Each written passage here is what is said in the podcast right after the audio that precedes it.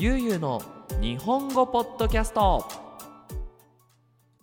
はい皆さんこんにちは。ゆうゆうの日本語ポッドキャストのお時間です。皆さんお元気にしていますでしょうか、えー、今日はですね2022年の5月2日ですね。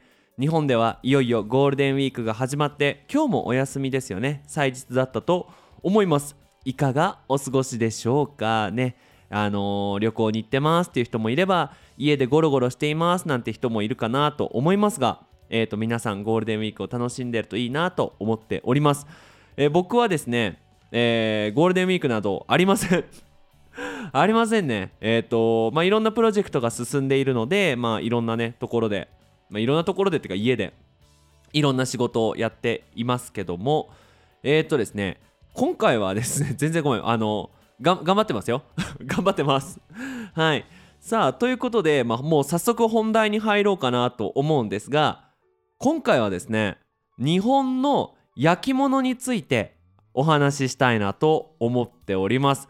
なんかね最近はすごいなんか日本文化じゃなくてなんか考え方とかなんかそういうのばっかりだったので、まあ、皆さんに少しでも日本について知ってもらえるようなテーマにしたいなと思いまして焼き物でいきたいと思います。皆さん焼き物って知ってますかね？なんか焼き物って聞くとなんか食べ物をイメージすると思うんですが食べ物じゃないんですね。えっ、ー、とねお皿です。お皿。はい。もうね意外と有名なのか有名じゃないのかは僕は分かんないんだけど日本に皆さんが行ったらももし住んでいるんだったら是非ねお皿にチャレンジしてもらいたいなって思うんですよ。日本のお皿はねすごい。いや本当に歴史もあるしなんだろうな。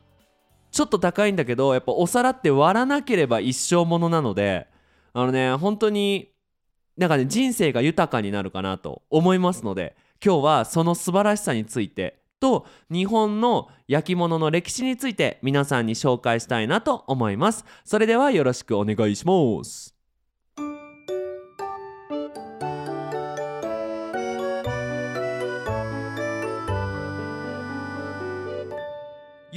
の日本語ポッドキャスト。はい。ということで今回お話しするのは日本で一番古い陶器と磁器についてお話ししたいなと思います。これねお皿の焼き物の種類なんだけど陶器と磁器。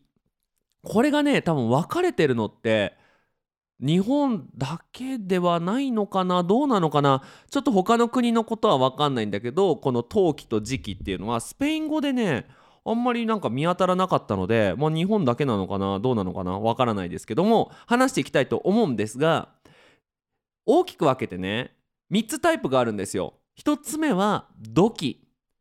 土器っていうのはあの皆さんが植木鉢に使っているもの。植木鉢ってわかるかな？あのー、お花とかを植える時にさ土を植木鉢に入れるじゃないですか。こう石で作ったこうコップみたいなやつ。あれってさあのー、よく水を吸うんだよね。でもすごく壊れやすい。やっぱり植木鉢でご飯は食べれないわけですよ。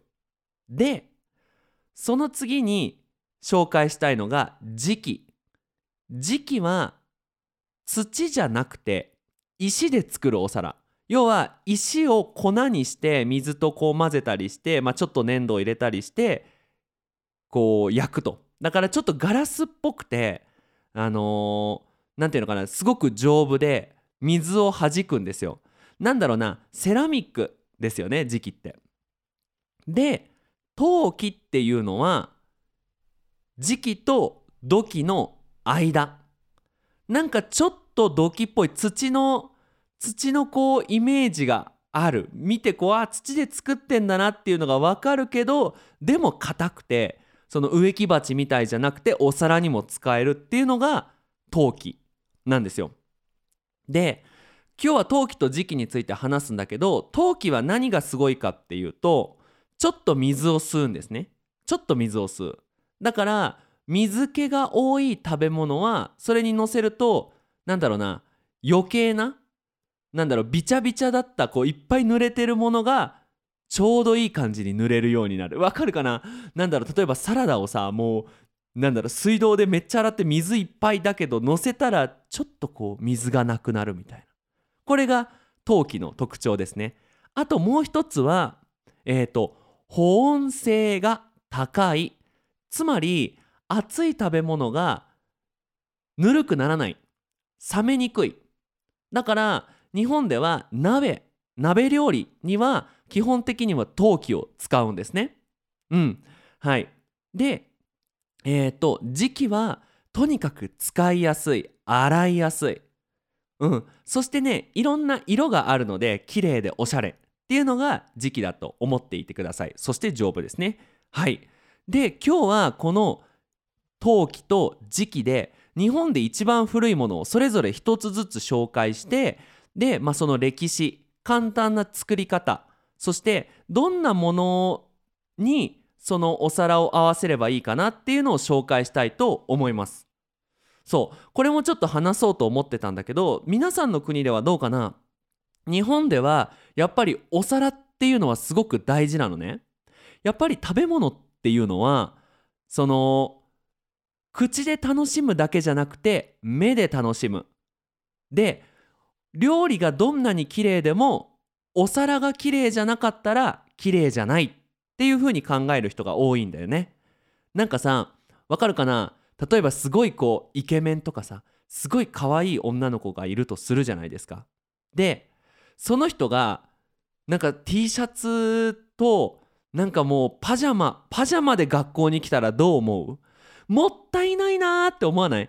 なんかすごいイケメンなのになんでパジャマで学校来るかなせめてジーンズは履いてほしいとかおしゃれな服着たらもっとかっこいいのにって思わない？で逆にさちょっと顔かっこ悪い人でもさおしゃれな服着てたらあれ？ななんかちょっとかっこいいかもとかねそういう風に思うじゃないですか。料理も同じでお皿は服。だと思うんですよ。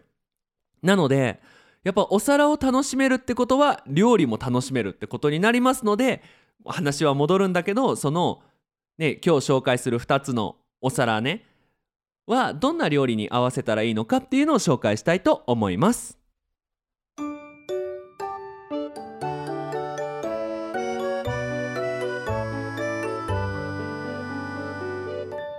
ゆうゆうの日本語ポッドキャスト。はい。では1つ目は日本最古の陶器。日本で一番古い陶器。これは岡山県で作られている備前焼っていうものが日本で一番古いって言われてるんだよね。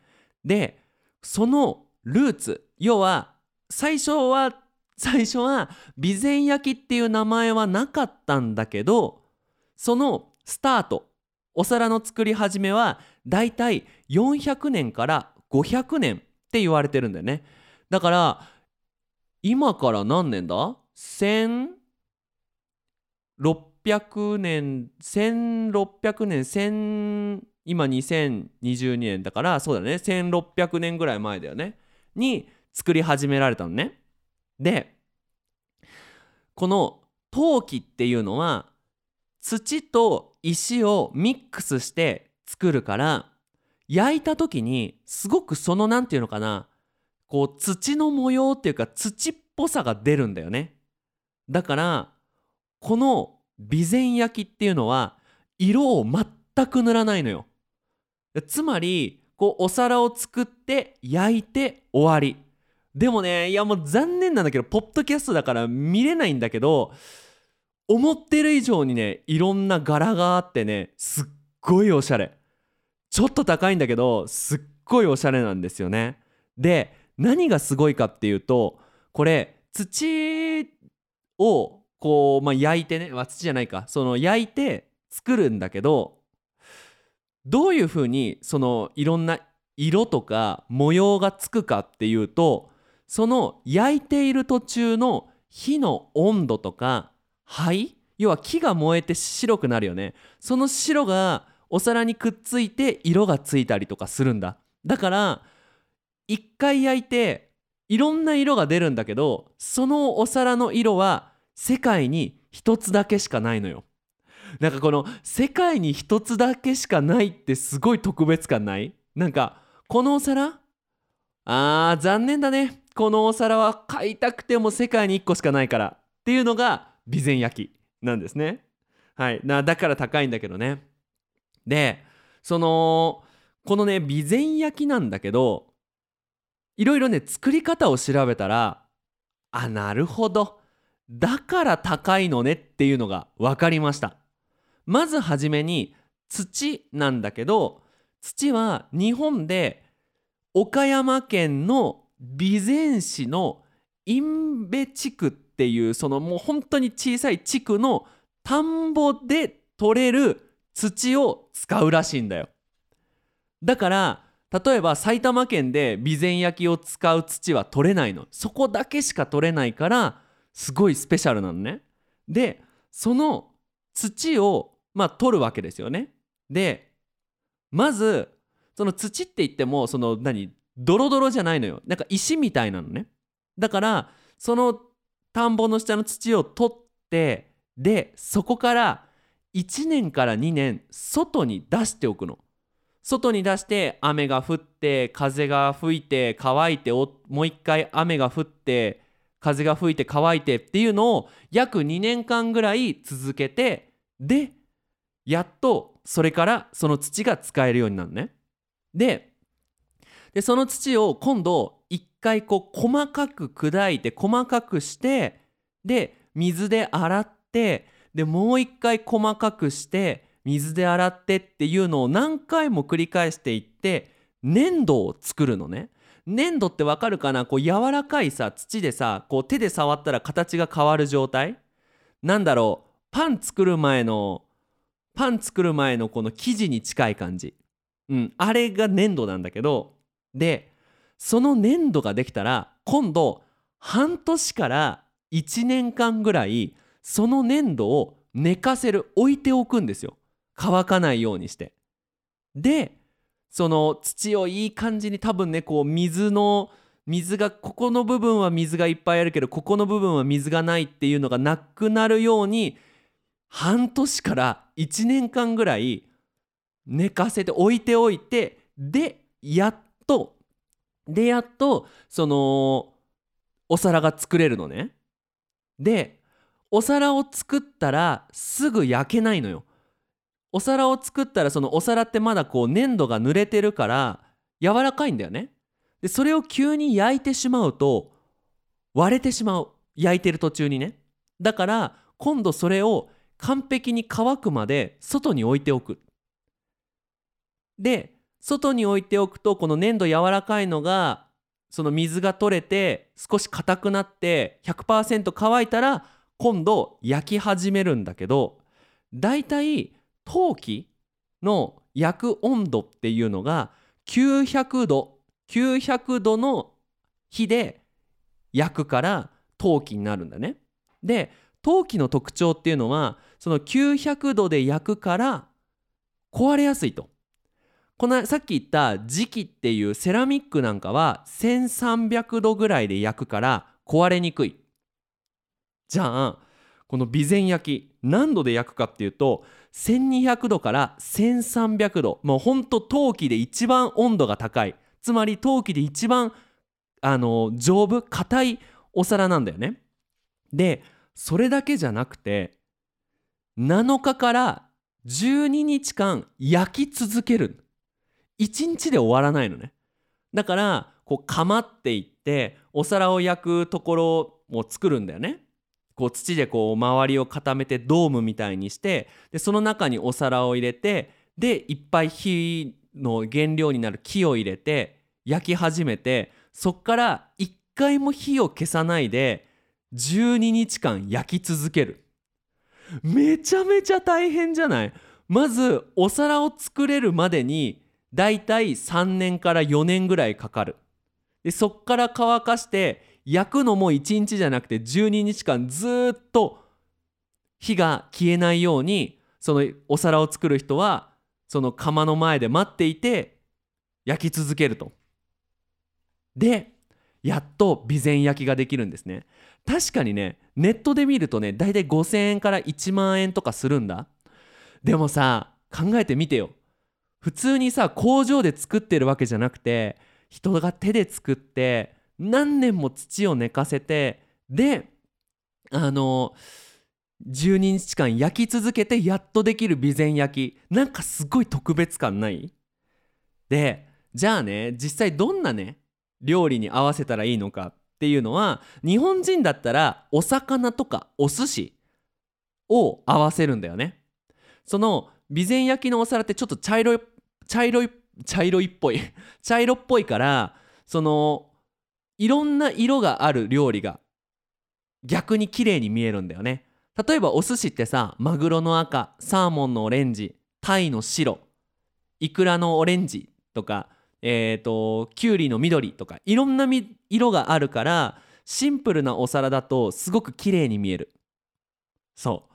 でまあそのね皆さんの国の料理でカラフルな料理があったら絶対備前焼きとコンビネーションはいいと思うのね。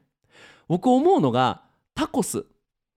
メキシコのタコスって本当に色がカラフルだからタコスをね備前焼きで食べたら美味しいんじゃないかな。すごい綺麗に見えるんじゃないかなと思っています。ただねいやゆうすけそんなお皿と料理なんて考えられないしそんな毎日カラフルな料理なんて食べないよっていう人がいると思うんですよ。で僕調べました。僕の一番のおすすめはコーヒーです。コーヒー。あのね今備前焼ではコーヒーが飲めるマグカップをいろいろ売ってるんだよね。でさっきも言ったんだけど日本人は鍋で陶器を使うからその汁とか冷めないようにするっていう効果がすごくあるんだよね。要はそのティーカップみたいにセラミックのカップにコーヒーを入れるとすぐ冷たくなってしまうよね。でも陶器のカップにコーヒーを入れたらなかなか冷たくならないっていうのがワンポイント。で その土器っていうすごいなんだろうなこうスペシャルなねちょっとザラザラしてるなんていうのかな肌触り触ってみるとちょっとザラザラしてんだね。そのガラスじゃないからね。でコーヒーを飲むとちょうどいい苦さになるらしい。僕もちょっと備前焼きのカップは持ってないんだけどないんだけどいろんな人のこうレビューを見ていくとコーヒーって苦いじゃん。で酸っぱいじゃん。でそれがまろやかになると。だから味がなんか優しくなるらしい。これ皆さんもうもし日本に行って予約なんだろうなお金に余裕があるのであれば備前焼のコーヒーカップを買って飲んでみたらどうかな。いや本当にその味が変わるのかっていうのもそうだし毎日コーヒーって飲むじゃないですか。でやっぱ毎日飲むそのコーヒーをなんかあ適当に買ったカップに入れて飲むんじゃなくて日本の思い出をねあの感じながら素敵な色のさカップで備前焼きのカップでコーヒー飲めるなんて素敵なんじゃないかなと思いましてこの紹介をさせてもらいました。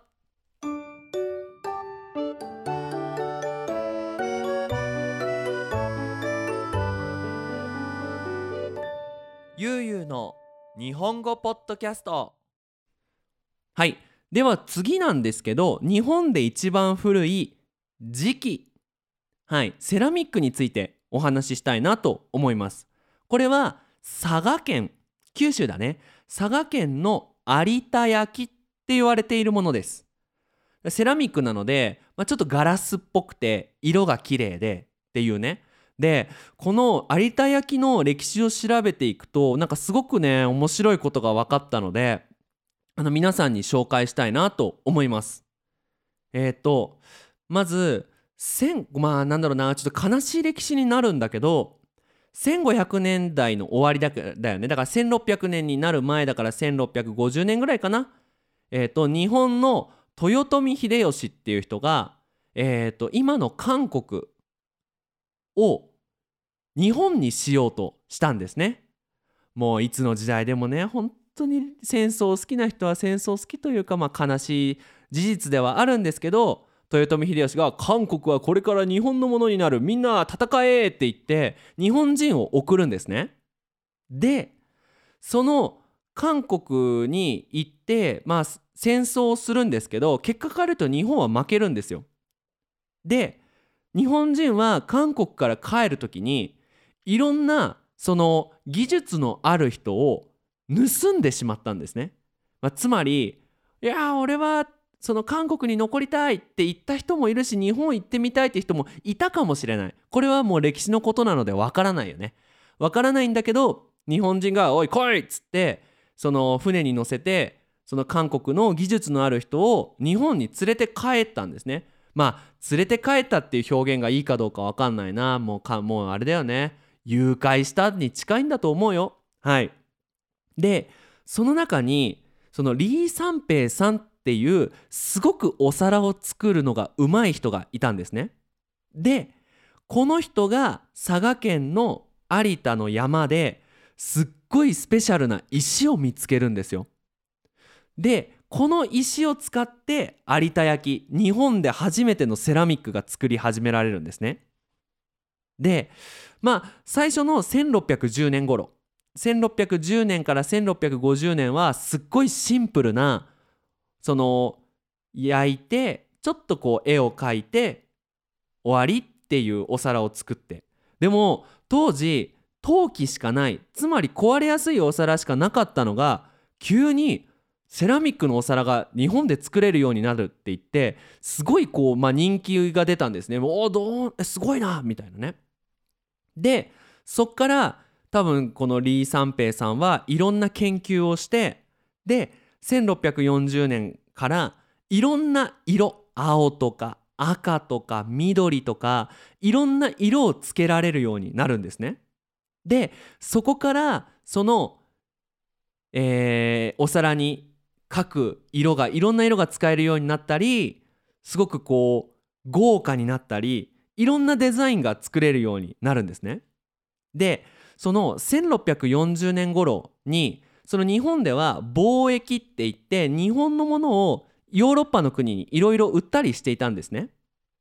でそこって長崎近いじゃないですかその佐賀県ってね。で長崎にはね出島って言って当時その日本人が入ることができる島が一つだけ長崎にあったんですよね。でまあそっからいろんなねヨーロッパの王室王様とか貴族の家にそのお皿をね送ってお金をもらったわけなんですけどもなんかこう話によると例えばこのイギリスのね王族とか王様の家族とかの家にはまだ伊万里っていう名前が書いてあるお皿があるそうです。なんかねその昔有田焼っていうのは伊万里っていうところでその船に乗せていろんなところに送っていたので伊万里焼とも言われていたそうですよ。なんかこう名前が変わったんだろうね。その伊万里焼がスタートででそれから有田焼になったと。でその陶器のね作り方は詳しく調べられたんだけどこの磁器セラミックの作り方はねあんまりよく分かんなかったんですね。そのつまり石がどうやってこうお皿になるかのところは分かんなかったんですけどまあそのお皿をまず作って面白いのがまず磁器は焼くんですね。お皿を作って焼くで焼いた後に絵を描くんですよ。で絵を描いたらこの綺麗になるようになんだろうちょっとガラスっぽくなるように薬をつけるんですねお皿に。でその薬をつけた後もう一回焼くつまり二度焼きっていうのをするんですね。なので、まあ、さらに硬いしね壊れないしその水を吸わないからよく言うのが食洗機お皿を洗う機械に入れられるんですよ。皆さんね陶器のあの有田焼きじゃないや、えっと、備前焼きを買ったらあの食洗機使えないからね割れちゃうから。うん。でもこの磁器っていうのは硬いのであの割れないってことですね。でえっ、とこの有田焼なんだけど色がついてるんですよ。色がついてるから色が多い料理には合わないんですね。日本人はどんなのに使うかっていうと豆腐料理。要は豆腐って白しかないじゃん。だから白いお皿に 白い豆腐を置いたらやっぱりねなんかこう見え料理見えないみたいになっちゃう。おしゃれじゃないからあのこういう有田焼みたいに色が豪華で綺麗なものに白い豆腐を置くとおしゃれに見える。僕が思ったのは卵料理なんかもいいのかなって思います。多分さ世界中で卵ってどこでも食べられるじゃん？ね目玉焼きにしてもスクランブルエッグにしても。でも卵料理ってほんと黄色だけなんかもったいない感じがするじゃん。でもこういう柄のついているね時期でその卵料理を食べたらすごくこう豪華になっておしゃれになって食べられるんじゃないかなと思いました。はい。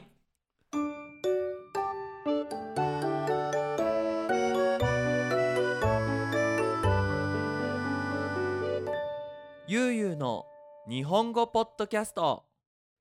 はいということで、まあ、今回は、えっと、日本の焼き物要はお皿について紹介しました本当にその日本には多分ね有名なものだけで数えても20ぐらいその地域に特別な焼き物っていうのがあるんだよね。